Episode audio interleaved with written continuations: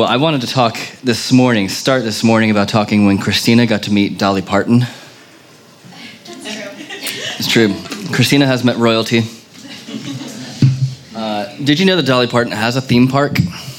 Yes, yeah, and, and it's called Dollywood in Pigeon Forge, Tennessee, which is a very, uh, it sounds like what it is, and the Smoky Mountains, uh, and uh, everybody speaks slow, and it's everybody eats amazing food. Um, well, Christina worked at Dollywood for a summer. Uh, I don't know, making kettle corn and doing whatever you do, pork slinging pork rinds. Um, but she heard that Dolly was coming into the park. So Dolly apparently would visit the park semi frequently enough, uh, and so her and her friend staked out where the tour bus was going to be. Like waited for a long time to like behind probably what were barricades or something because you can't get too close to Dolly. Um, and they when they saw Dolly, well, first of all, what what did you do when you first saw Dolly? Well, she looked at us as she stepped off her bus. We were not supposed to be where we were. We were supposed to be working, but we were taking breaks. Oh yes. And um, she's clearly seen us because we've been out there for a long time talking to the security officers. And she stepped off, looked directly at us, and said, "How y'all doing?" And then what was your reaction? I immediately start crying. um, and my friend was a, my friend Ashley was able to say, "We're good. How are you?" And she said, "I'm fine. Have a good day." And they whisked her and her tiny little self off. She's very short, very small, and they whisked her off to do a meet and greet thing she was doing. But um, and I was still weeping. weeping in the presence of country royalty. Yeah, so she was there with her friend, just like waiting to get a glimpse of Dolly Parton, which you know is worth it, especially if you're getting paid to do it, apparently, because you were working. Um, I think this is very much like our story today. Oh, although it's not about Dolly Parton, sorry, um, but it's about uh, making a grand entrance and uh, recognizing what grand, what great, what authority uh, really is. So Jesus here is, and we're going to learn this a bit today in this story. Uh, it, he wants us to make sure that we don't miss him. And he's doing a very good job of this. I mean, how tragic would it have been if Christina stood there, uh, saw Dolly, and didn't even recognize her? And like just kind of waited for Dolly to come and realized, oh no, I missed Dolly. Or maybe even worse, if she saw Dolly Parton come off the tour bus and all her regalia, and uh, then was like, yeah, that's pretty good, but maybe there's something better. Kind of waiting for something better to come out of that tour bus. That'd been tragic. She waited the whole day for it. She's crying tears and sobbing for it. But this is also uh, how we come to Jesus because not recognizing the king is ignorance okay? And we can get we can grow in that. But recognizing the king but looking for something better that's just stupidity. And in both cases in ignorance and stupidity we wither away because we miss jesus. But recognizing the king and following him that's how we thrive as humans. That's how we're created to thrive. And jesus doesn't want us to miss it. So for many of us here who are sitting here listening to this now uh, jesus has called us for many of us, Jesus has made us new already. We've been given a new life. We've been energized with a power beyond ourselves. Our lives have been radically changed, and we have a new orientation and a better purpose in life. But there's still parts of us that act like that old self who didn't know any better, or that act like that old self uh, that saw the good thing and just kind of looked for something better. And those parts of our souls that do that will continue to wither away if we don't bring them to Jesus. So, in a world where it really is so easy to wither away, where we are now, Jesus is at work, so we will thrive. He doesn't want us to miss it. He doesn't want us to miss him, and so he puts it himself on kind of obvious display here. And this is so that we will see him, we will recognize him, but more than that, that we'll follow him and have our lives changed because of that as new people. So we're going to get right um, uh, at the start of the story here, where Jesus makes it plain that he is the authority in his kingdom. So the king is the authority in his kingdom. Uh, he is recognized as such. Uh, and you might have uh, some Bibles even have a little heading up top that says like a triumphal entry or something along those lines. Mine says Jesus comes to, to Jerusalem as king. So there's some level of like easily recognizable. This is what Jesus is portraying himself as. And up until now in Mark, uh, he, Jesus has, been, has, made sure that people will stay quiet because Jesus has a perfect plan of how he wants these events to unfold and uh, a perfect timing and how to do that. And so, he, if he heals somebody, he'll say, All right, don't tell anybody else. Or if he tells uh, people who he is, it'll mostly be like a small group, like just his disciples. He's not publicly making himself known, but that's different now. He's in Jerusalem. He's facing his death. He's, he's bringing things to a head. So there's going to be no secrets anymore about his identity or his mission is going to be put on display. Now, it says here that he um, rode, uh, rides a colt, uh, uh, probably like a, a mule or a donkey or something like that. And there is a level of humility, I guess, in riding a colt or a donkey. And sometimes it's how we view Jesus as a, this like humble king entering, entering Jerusalem like very humbly. But that's not really how it works in the Old Testament. In the Old Testament, if you're a king in Israel and you come into Jerusalem, you ride a donkey, you ride a mule and you ride it covered with someone else's clothes, and you ride an animal that no one else is allowed to ride. This, tol- this colt was never ridden before. No one's allowed to ride the king's horse, the king's colt, mule, whatever the thing might be. And so this isn't really like humble and lowly. This is Jesus saying, like, I am entering as the king that I am to my capital city. Uh, even um, Zechariah 9 9, I shall put it on here for us. Uh, says this about the Messiah Rejoice, Jerusalem, see, your king comes to you riding on a colt. So Jesus is trying to make it very clear. It's like, what, is the, what, is, what does the Old Testament say about how the Messiah, how the king enters his capital city? It says this. Oh, okay, so then therefore that's what I'm going to do. So he's making it very clear. And the people are saying this word Hosanna, saying Hosanna. Hosanna means God saves, God helps. It's like not only a description of God, but uh, a uh, like it's, it's like his identity, who he is. That's what he's about. But also can mean like God save us, God help me. So it's not only just talking about who God is, but it's talking about our uh, connection, our approach as we come to this God. And this is what the people are like saying to this kind of strong king entering his capital city. Hosanna, blessed is he who comes in the name of the Lord. Blessed is the coming kingdom of our father David. Hosanna in the highest heaven. It seems like the crowds are getting it. They're spreading clothes on the road so that the colt doesn't have to touch the ground, like a symbol of holiness. This is how you treat a newly crowned king entering his capital city. It's exactly what you would expect. And what they're doing is they're quoting uh, Psalm 118 and that, that Hosanna passage there was a Thanksgiving psalm talking about the king. So this is attractive for many people. Like some people are like, yeah, this is great. I'm all about it. And where they're right is that he's the king. That's who he is but also they're probably wrong a bit because uh, he's not the kind of king that you think he's going to be. It's surprising. I mean, when we previously went through Mark 1 through 8, we uh, last autumn, the kind of headline was like Jesus is a surprising king because he doesn't come in the ways that we expect. He comes in ways that are very unexpected often. And what we're going to see is in a very short amount of time from here, these crowds who are praising him are going to be calling out for him to be crucified. So the crowds don't quite get it, but they get it probably more than most. They see Jesus for who he is, and there isn't any room now to just see Jesus as a nice guy in sandals. Like, oh, who's that guy, Jesus? Oh, yeah, he's the guy who's kind of cool, who wears the sandals and hangs out and makes people good. Like, that's just not how it works. Jesus is saying, I'm the king. You do with that what you will. You can be part of my kingdom or not. And the people who are not excited about being part of God's kingdom are the other spiritual leaders. We see them, uh, look at uh, verse 18.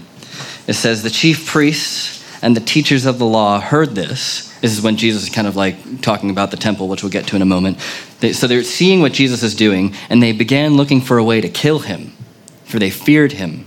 And the whole crowd was amazed at his teaching. Now, amazed doesn't necessarily mean that they're totally on board, it just means they're kind of like astonished, in awe, in shock of the way this guy is teaching. So it's attracting some people. Some people are saying, Hosanna, praise God, God, you save. Some people are like, how can we kill this guy? Because this is bad news for us. So why is this good news for us, though, for to hear about Jesus coming into his kingdom? Why is this good news for us, really? I think all of us are always searching for some kind of good authority. We're always on the search for authority. We may not look like it because we're also very cynical about authority, but I think we are. So when religion gets lost, something else will take its place. It's no surprise that politics is such an important thing for us. Like when, because, well, who's going to fix this world? I mean, also, it's no surprise that political fundamentalism has taken over. I mean, basically, you know, 20, 30 years ago, there were lots of religious fundamentalists. Now we have a lot of political fundamentalists. You, couldn't, you can't talk about uh, politics in the same way you can uh, religion or vice versa. You can't talk about religion the same way you can talk about politics. Otherwise, we'd all be fundamentalists, basically. But basically, in all of this, whether we're talking about politics or whatever, we are all seeking who's going who's gonna fix this. We all see broken things in this world. We all see broken systems in this world. And we're like, this is not right. We have a high sense of justice, which is good. There's something broken here. Who's going to fix this? Who's going to make this right? Who's going to solve our problems? Who will save us from X, whatever the thing might be? The Bible has a word for this. It's called salvation. That's what salvation means. How, who's going to save us? Rescue. Right? We're on the search for that. Now, some believe rescue comes from a power within us, searching for our true selves and living that out. Some believe it's in the power of community, of people coming together in, in our kind of human power and living that out, working together for the greater good. Some believe it's power itself, and the more power you have, the better it is, no matter how you get it. But all of us are searching for someone or something to put what's wrong right. So we're all searching for the authority that Jesus is presenting himself as. And when Jesus comes in, crowned as the king that he is, with all the power to see this world new and the good to actually make it happen, we're there in the crowds, and how are we going to respond? Are we going to shout out, Hosanna? Or are we going to wish him dead? If we would rather not have Jesus around, our lives are much easier if that's the case, by the way. We can just kind of continue on. If we would rather not have Jesus around, how do you not have Jesus around? Well, you like you functionally kill him in the easiest way possible sometimes being with religion. It's easy to do that in the church. So the question is, how are we going to respond to the king's authority? There is no question that Jesus, about himself, believes that he is the Messiah, he is the king. So there's no room to believe, oh, Jesus is a good teacher, but all that stuff about Jesus saying that he's like the savior of the world, and that was all like later on put on, like that's just not true. Like, there's no document that, uh, historical document that has ever attested to that. It's just false. So, Jesus presents himself as who he is. We have to deal with that, I think. Do we want to follow that or do we want to reject that? And there are consequences either way. So, that's the king. Uh, the king's authority calls for us to make a decision either way. Secondly, what we come up to um, in this story here in Mark 11 is uh, that the king uh, purifies his kingdom. The king is doing stuff. What kind of stuff is the king about? Well, the king is about purity. Purity is about like a oneness, like not uh, not disconnected, not having a bunch of disparate parts working together that don't make sense together. It's about one single thing. So Jesus' grand entrance, if you notice, is kind of like falls flat. Look at um, uh, verse 11. So Jesus entered Jerusalem. There's this kind of like fanfare. I'm thinking like confetti getting sh- shot out of cannons, things like that. He enters Jerusalem, went into the temple courts. What does he do? He looks around and goes home. Like, uh, okay, like, what's the deal with that? It's like, oh yeah, cool. Um, it's getting kind of late. We should go, probably go to sleep. Like, he's not, he's just not making a big deal out of it. It's very strange. I think the reason why is because he's basically setting up what's what he's about to do next. Jesus knows what he's going to do next, and so he sets up this grand entrance um, to talk about this fig tree in the temple court thing. Now, um, as the king enters uh, his temple, what does he see? The, the, way that Mark tells a story, and we've talked about this last year, uh, he uses this method called a sandwich, or other people call a sandwich. He didn't call it a sandwich. I wonder what a Mark sandwich would be like. I don't even know if they had sandwiches then. Um, but in like uh, in nerdy theological worlds, we call it a Markan sandwich. Because you have the start of one story, another story, the ending of that first story and the the bread the outside teaches you how to interpret the inside story so Mark is basically telling us here's the main story, and I want you to understand this story by giving you these outside pieces. So fig tree gets cursed, Jesus kind of cleans out the temple, fig tree withers and dies, or at least they see the fig tree dead. And so, how are we going to interpret that middle story of Jesus with the temple? Well, that fig tree is going to tell us a lot. That's how Mark t- uh, kind of tells his stories. So, just to maybe recap, Jesus is walking, he's hungry, sees a fig tree, it's out of season, the, figs, the tree isn't producing figs, no surprise there, but he curses it. And the disciples hear it. They're like, well, that's weird. Jesus doesn't tell what's going on. Then he goes to the temple and he sees uh, people carrying merchandise in and out, he sees money changers the reason why money changers would be there is uh, people are going to daily sacrifice for their sins in the temple. And uh, if you didn't have an animal yourself, you'd go to the temple, you'd buy an animal, and you'd sacrifice it. So there's like a lot of money getting changed there. And then uh, Jesus doesn't, we'll talk about that, why Jesus doesn't like that. So he doesn't like that. He throws all those people out. It's like punk rock Jesus, overturning tables, like, you know, putting graffiti everywhere. And then you, uh, you come back to the fig tree and the disciples see, see the fig tree is withered. It's dead. It's no, it's no longer there anymore. They're like, whoa, that fig tree you cursed like isn't alive anymore. That's crazy. And then Jesus goes to talk about prayer. But we're just going to stick with the fig tree, temple fig tree story. Um, what are we to think of the filling? If that's the bread of this fig tree, what are we to think of that filling? I think one of the things is that Jesus, because he's about oneness, he's about purity, wants to put an end to hypocrisy. Jesus has come to put an end to hypocrisy. And also, we'll see in a bit, he's come to put an end to the temple. And he's basically giving us a new way to live. So the high, these high priestly families that came around during this time, they had control. They eventually, they didn't to begin with, but eventually they got control over the temple's money. They got control over the temple's sacrifices, all the things that were going on, and they were definitely guilty of corruption. You only have to read the end of Mark and realize, oh yeah, the temple system wasn't quite pure. It was a little bit corrupt because they're trying to work with the political system to kill a guy for no reason. And then Jesus calls them a den of robbers. So, okay, so they're corrupt. Den of robbers, normally not very honest people. A whole den, not just a robber, but a whole den of robbers. That's, that's corrupt. So the people that God is creating for himself, his kingdom, which is different than this temple he's encountering, Jesus' kingdom is about prayers over profits. This manly kingdom, this like religious kind of kingdom, is always about profit, profits over prayers. So Jesus goes into his father's house as the king in his capital city, and he sees the hypocrisy, and he is not okay with it. He's calling it out. If you ever have had a problem with hypocrisy, and hopefully you have, because we all come in contact with it, everyone is a hypocrite in one way or another, and you have that sense of injustice kind of rise up. Well, Jesus cares more about hypocrisy than you do. He cares way more about hypocrisy than you do. Jesus does not like hypocrisy. So if you're like, oh, I don't like the church because it's full of hypocrites, like, yeah, Jesus doesn't like it for that reason too. I'm with you. Like, we're trying not to be that. That's why we're growing together. So if you don't like hypocrisy, you're, you're in, in, good, uh, in good standing. Um, but here, in this kind of uh, hypocritical uh, religious situation, the people there who are working there are all about uh, profits over prayers.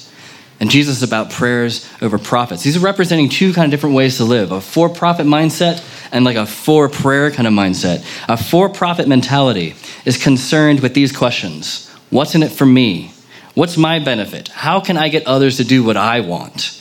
You can look completely good and religious on the outside, like these people did. These were the religious leaders. You can be completely good and be corrupt on the inside. You can be a choir of angels on the outside, but a den of robbers on the inside. Jesus does not like that. He cares more about what's going on inside than on the outside. A for profit mentality, though, is limited because it's human orientated. So it's limited. It's limited by the questions of, like, what can I do myself?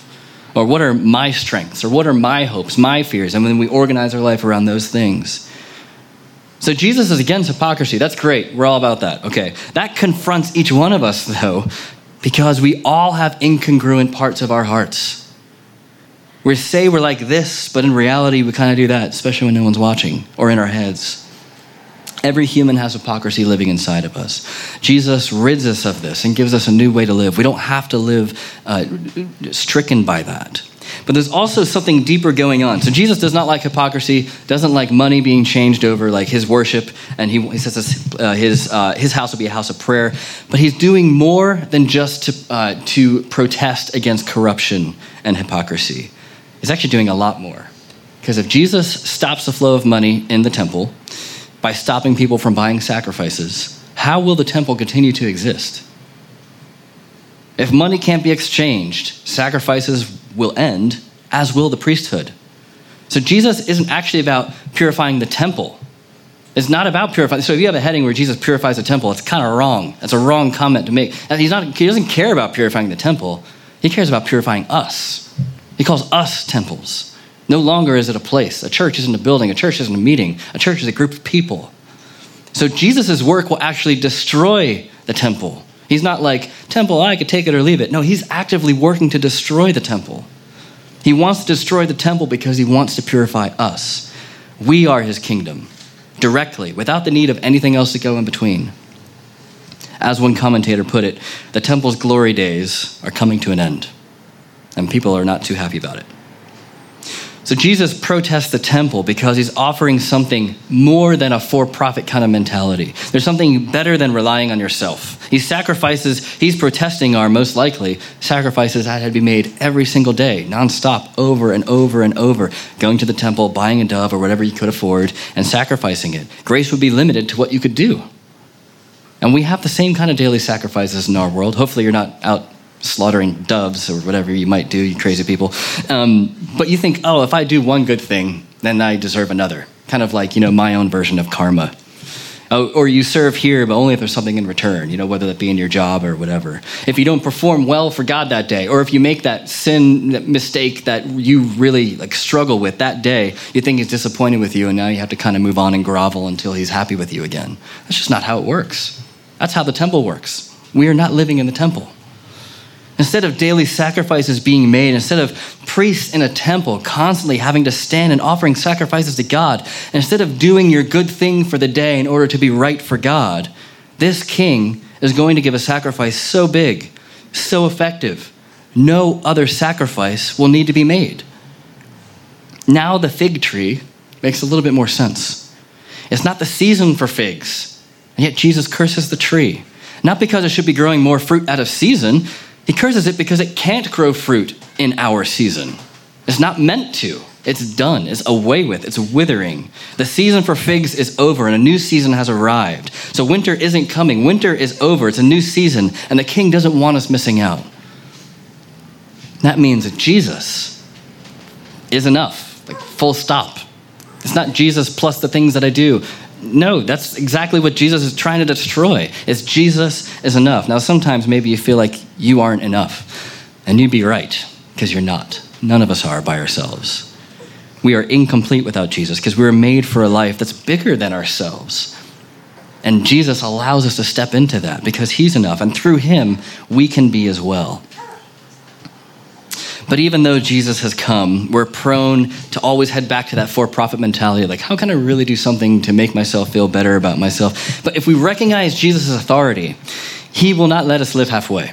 He does not like that hypocrisy kind of way of living. He's going to save us from the hypocrisy of that profit orientated life. Now, sometimes He will overturn tables, and that actually could be a good thing because sometimes those tables need to be overturned.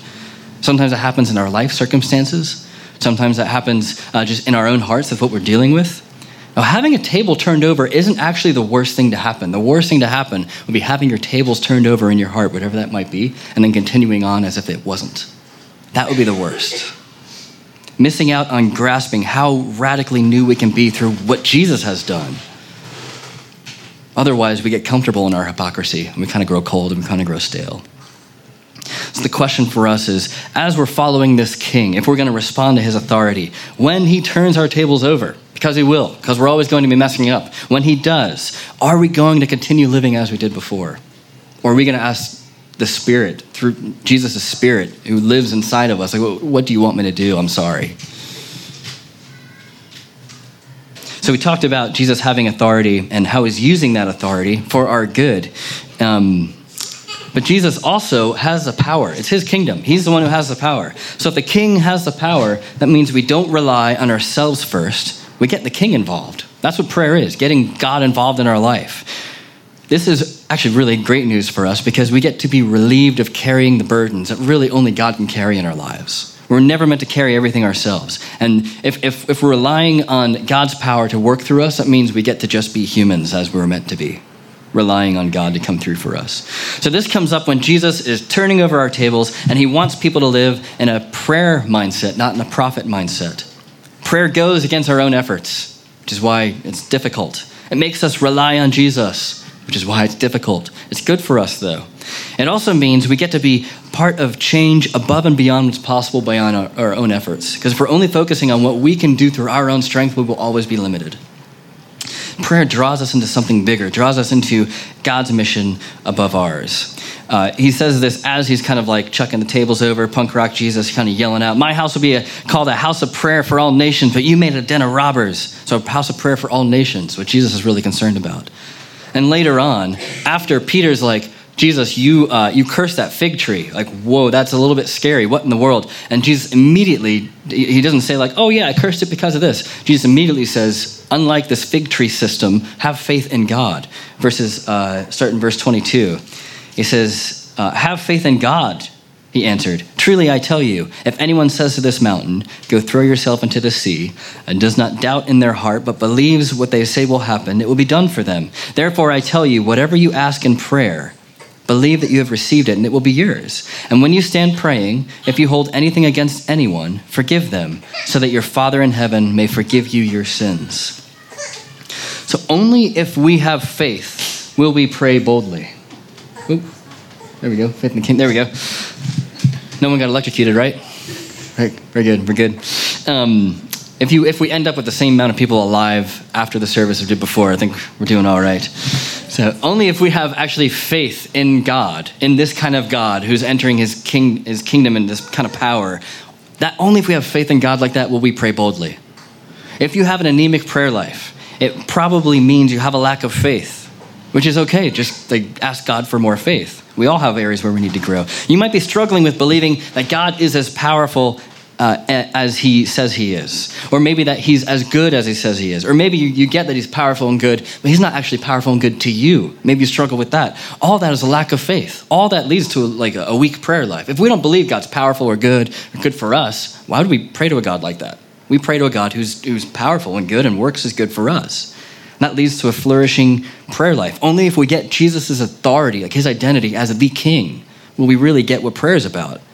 So, weak prayer life means we need to look to Jesus more. It doesn't mean you should try harder and spend more time in prayer. We should probably all spend more time in prayer, but that's not the answer. The answer is looking to Jesus more because he's the king. He's the one who's going to teach us where we need to grow. Maybe we've seen him and, and kind of pretending like we didn't recognize him. Or maybe we haven't even recognized him because we're not even looking for him. Are we still off looking for something better? Are we looking for Jesus? So, big, bold prayers don't come from small gods. The only way we can pray for God to act in big ways is if we understand how big of a God He really is. I asked Colin this morning, uh, who is God? We kind of had these like questions and answer stuff. I think mostly because the Amazing Kids Ministry, he put it in his own words, which is great. Colin said, He's a big person who rescues us, I think is what he said. like, yeah, that's pretty good. I should have that definition. But he knew like he's a big person, like God is big. He's a big person, he gets it. The only way we can pray for God to act in big ways is if we understand how big of a God he really is. Now, Jesus wants to have us to have faith in that kind of God. That's why he's showing himself to be this king. This is the God who is in power here, and he's created a way to talk to him. That's insane. We can talk to him. From these verses, we learn a few things about prayer. Uh, and I, I, just if we look a little bit closer here, first, uh, maybe two big kind of categories. It does us good prayer and does others good. Maybe that's stating the obvious. But it does us good because if we were relying on God like we've already talked about, that's obviously a good thing. I mean, prayer is basically a protest of, of the, this broken way this world works. The world says you must work for it yourself. Prayer comes out of the reality that we, through Jesus, we've already begin, been giving everything. So we can trust in Him to bring us through. Another area that's good for us is as we pray, we're drawn to forgiveness ourselves. You know, Jesus talks about that later on uh, in verse um, 25. It says, When you stand praying, if you hold anything against anyone, forgive them, so that your Father in heaven may forgive your sins. So as we're in prayer, we realize, ah, I kind of have a hard heart in this area. Why? Oh, yeah, because I hate this person. I don't forgive them. Like, and it helps you work through that. Prayer is like a constant kind of walk. It's not like a one time thing. Yeah, I forgive you next. Especially if it's a difficult thing. It's a kind of constant thing you have to live with and walk over time. So we're drawn to welcome forgiveness for others as we pray, as well as we are understanding on another level as we understand the depths of our own brokenness, how much the Father has forgiven us. So forgiveness isn't a one time thing, it's ongoing from the Father. It needs to be ongoing for us as we go to others. We won't get that really well if we're not praying. So it's good for us. It's also good for others. So the kind of change that we want to see in this world isn't possible by human effort alone. The kind of real change we want in the people that we love is not going to happen through us doing good things or loving them well in our own power.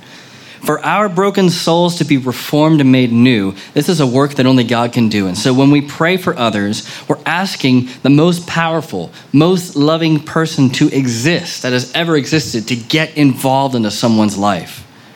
There is no more loving thing we could do for someone than to spend time in consistent prayer for them.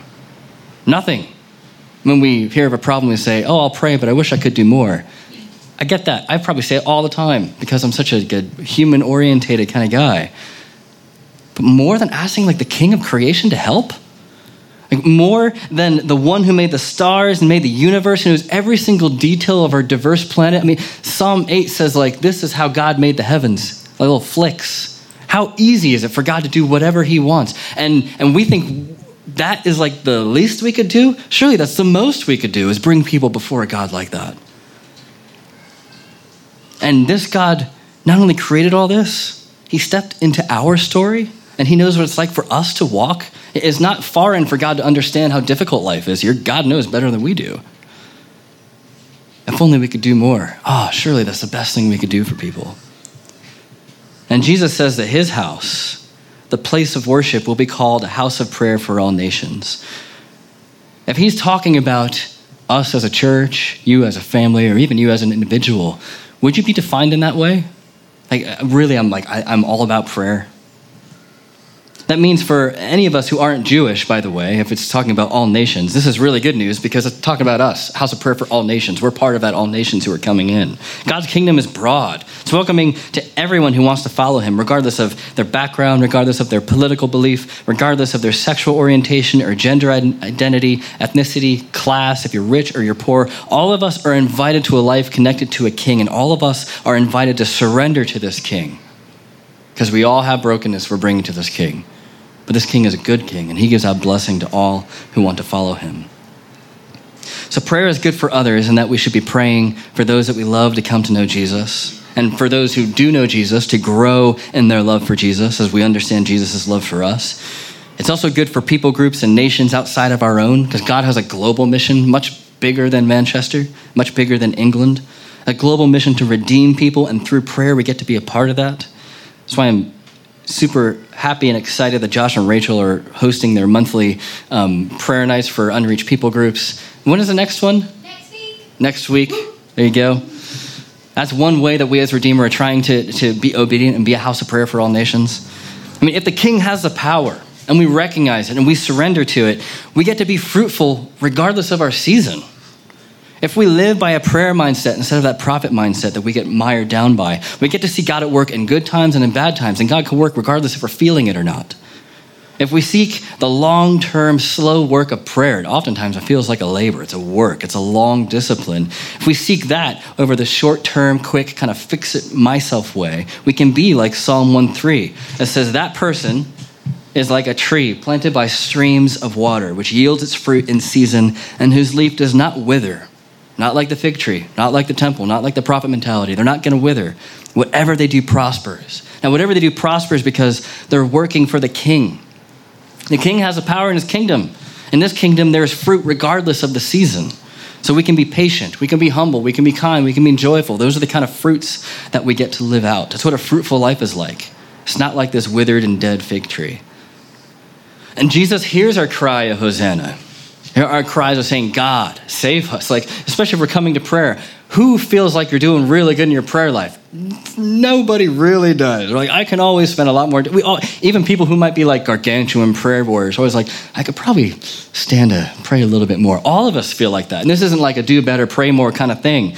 This is, we still, through that, we get to say, God, save us. Like, our prayer life isn't great, so save me. Help continuing to save me through this. And God always answers yes. He never leaves us, never forsakes us. He's, he, he, we can be sure to always be fruitful because He's the one who has the power. And He never forsakes us, so we can be sure to always be fruitful because He's the one who has the power. And I can't say it enough even to myself or maybe to you all. Like, it's not about us, actually. It's all about Jesus. And doesn't mean, oh, so I should work good so that Jesus can be enough. No, like, it's all about Jesus, actually. And Jesus loves to bless those that he leads. That doesn't mean we get to stay the same.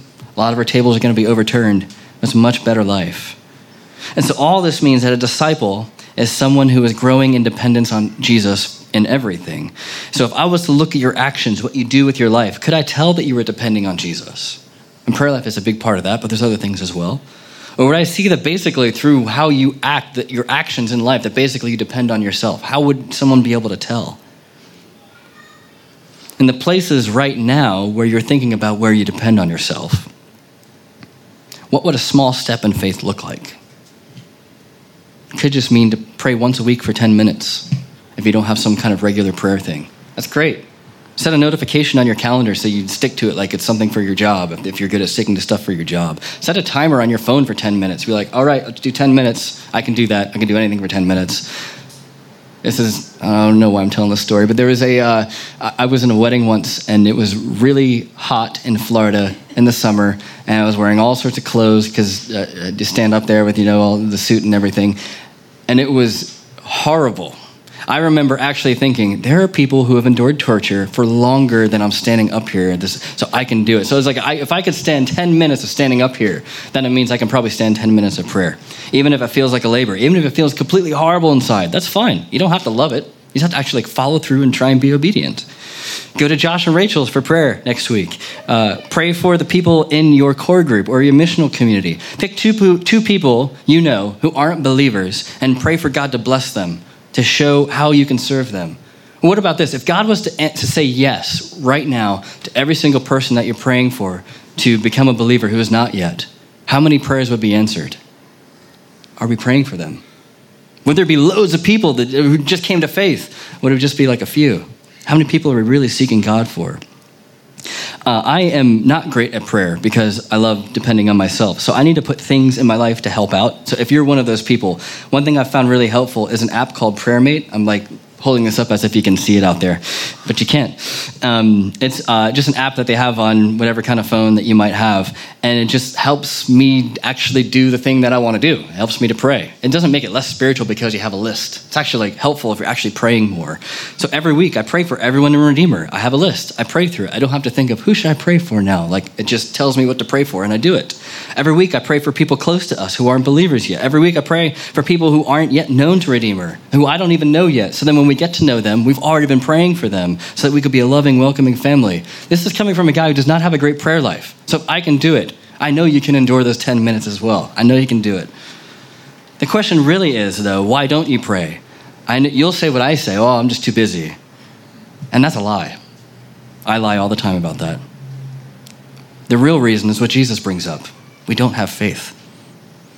We don't believe God is who He says He is. We don't believe He's powerful. We don't believe He's good. We don't believe He works at power and good for us. Those are all lies from hell, and you can tell them to go back there. There's nothing more Jesus could have done to demonstrate his love for us. There is nothing avoided in our behalf. He didn't do us to force us, he didn't do us to guilt us. He's not trying to twist our arms into it. He's not disappointed with you. He's doing this to rescue us from a lesser life because God is the one who saves. It's what he does. Do we really want that? Or do we want to stay the same? Do we really want those that we love to know this? Or does a touch of possible awkwardness scare us away from ever bringing him up? Jesus invites us to surrender to his authority and his power. Sometimes we would rather be in control than thrive. We often make that trade off. Or sometimes we'd rather live in guilt than surrender. We make that trade off, often.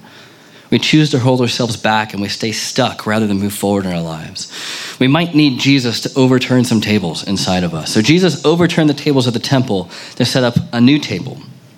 Those old sacrifices are done. The old way of life is done. Our own goodness that we bring is done.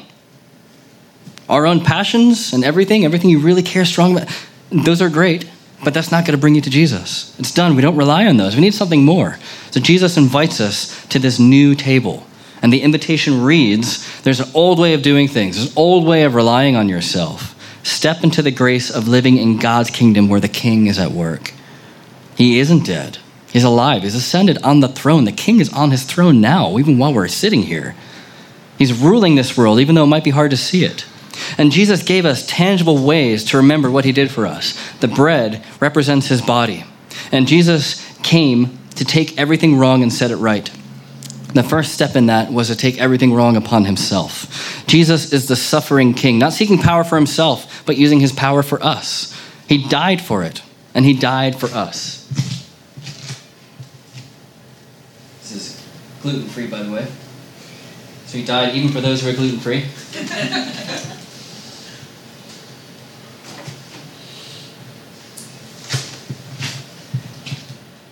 and the cup represents Jesus' blood. He put death to death, and in his own power, he raised himself back to life. And as the ruling king, he offers us the cup of new life.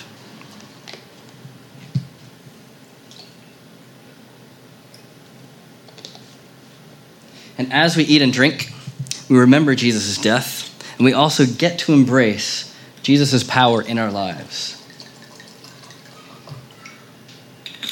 And as we come up and eat the bread, uh, don't get a small little piece. And sometimes it's like, how small of a piece of bread could I possibly get? It's supposed to represent a meal. And this loaf is so big, I can't even fit it on this plate. Uh, so take a hunk of bread, uh, dip it into the wine, and get like a mouthful, like chew on it. Make it feel like a piece of bread instead of like a little speck of dust or whatever in your mouth. Uh, now, w- as we do this, we're going to sing, and we'll come up here and we'll singing. Um, don't be trying to sing and eat at the same time, spurting your bread all over the place. But take that as an opportunity as you're eating, as, you, as we're eating and drinking together, to, to hear the sound of the kingdom. Hear the sound of our other brothers and sisters singing in the presence of Jesus. This is what the sound of the kingdom is like. This is what we get to embrace together. And this is just a small part of it. It's a few hours on a Sunday. This reality continues, even though we don't often feel it. Reality continues throughout the week. It comes through in unlikely places. We're made up of people from you know, unlikely people from all sorts of different backgrounds. And what we get to do as we sing together is create a sound of relying on King Jesus in all that we do. So if you've surrendered to this good King, Jesus invites you to this table. You don't have to be a member here at Redeemer. You, if you haven't yet made good on Jesus' invitation, though, please don't come up. So for all of us, as we walk up here, what we're doing is we're walking the path of repentance, realigning our, lives with Jesus, not relying on ourselves. And if it's your first time or hundredth time up here, we're saying, as much as I need food and drink, I need you, Jesus. Hosanna, God save, God save me. And through his work, we can see him for who he is, not holding out for something better, not missing him, but actually find him and see him as the one with the authority and power in our world and the one who's making all things new. Let me pray.